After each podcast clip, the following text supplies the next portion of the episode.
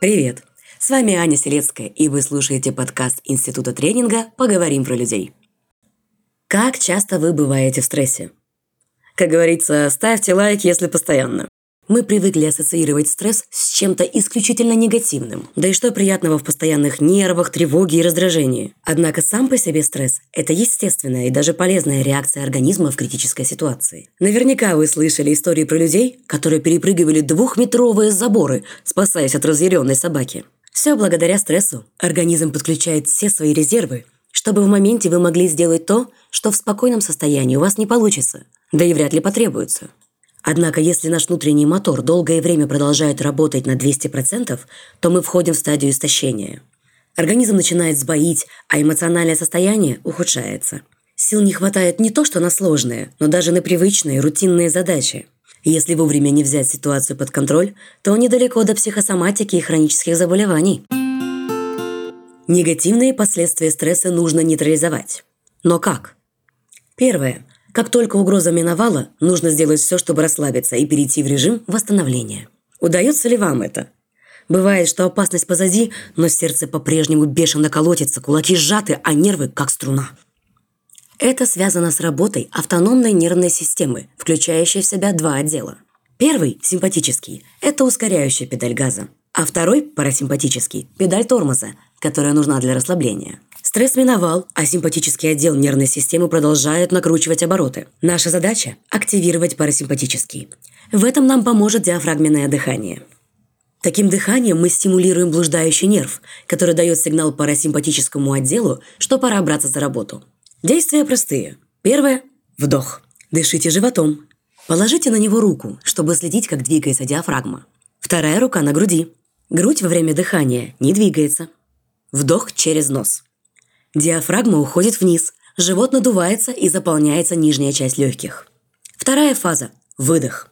Медленно выдыхаем весь воздух через нос.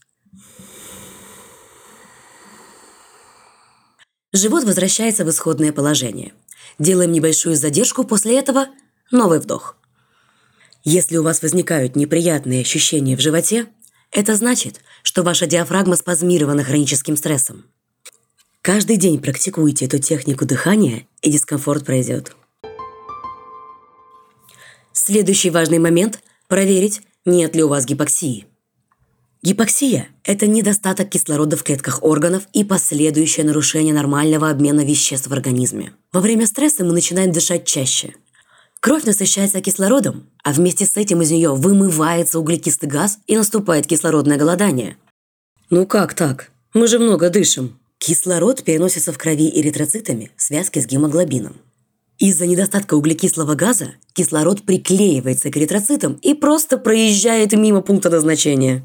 В итоге кислорода в крови предостаточно, а в клетки ткани он не поступает.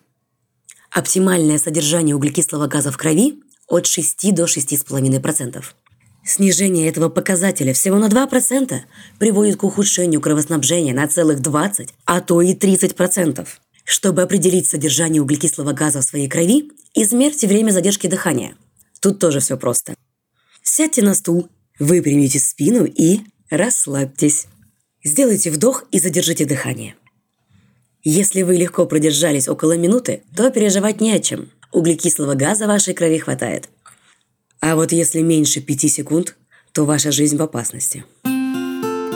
Восстановить газообмен поможет дыхание по квадрату. Чтобы преодолеть гипоксию, нужно думать как гипоксия. Шучу. Нужно создавать временную гипоксию. Тоже парадокс, но рабочий. Третье упражнение в сегодняшнем подкасте. Повторяйте за мной. Шаг первый. Найдите глазами прямоугольный предмет – Картину, дверь или окно. Шаг второй. Посмотрите в верхний левый угол и вдохните, считая при этом до четырех. Шаг третий. Переведите взгляд на верхний правый угол и задержите дыхание, считая до четырех. Шаг четвертый. Переведите взгляд в нижний правый угол и выдохните, считая до четырех. Шаг пятый. Переведите взгляд в нижний левый угол и сделайте задержку с пустыми легкими, считая до четырех. Повторите этот цикл 10 раз. Постепенно увеличивайте время пребывания в каждом из углов квадрата. Попробуйте довести его до 20 секунд в каждой зоне. Не сразу. Важно делать так, чтобы вам было комфортно. Поэтому если задержки дыхания неприятны, сначала делайте их совсем короткими. Можете даже отказаться от задержки дыхания после выдоха. Это последний угол квадрата. И не забывайте, что дышать нужно диафрагмой. Одну руку на живот, другую на грудь. Живот движется, грудная клетка – нет. Дышать мы научились, но как еще снизить интенсивность стресса? Вариант первый. Усилить свою осознанность относительно происходящего. Ответьте себе на два вопроса. В чем для меня реальная угроза в сложившейся ситуации? И какими ресурсами я могу ее решить? В стрессовый момент мы склонны переоценивать угрозу и недооценивать возможности. Сделайте паузу. Проведите внутренний анализ. Вы почувствуете, что сила стресса снизилась. Вариант второй.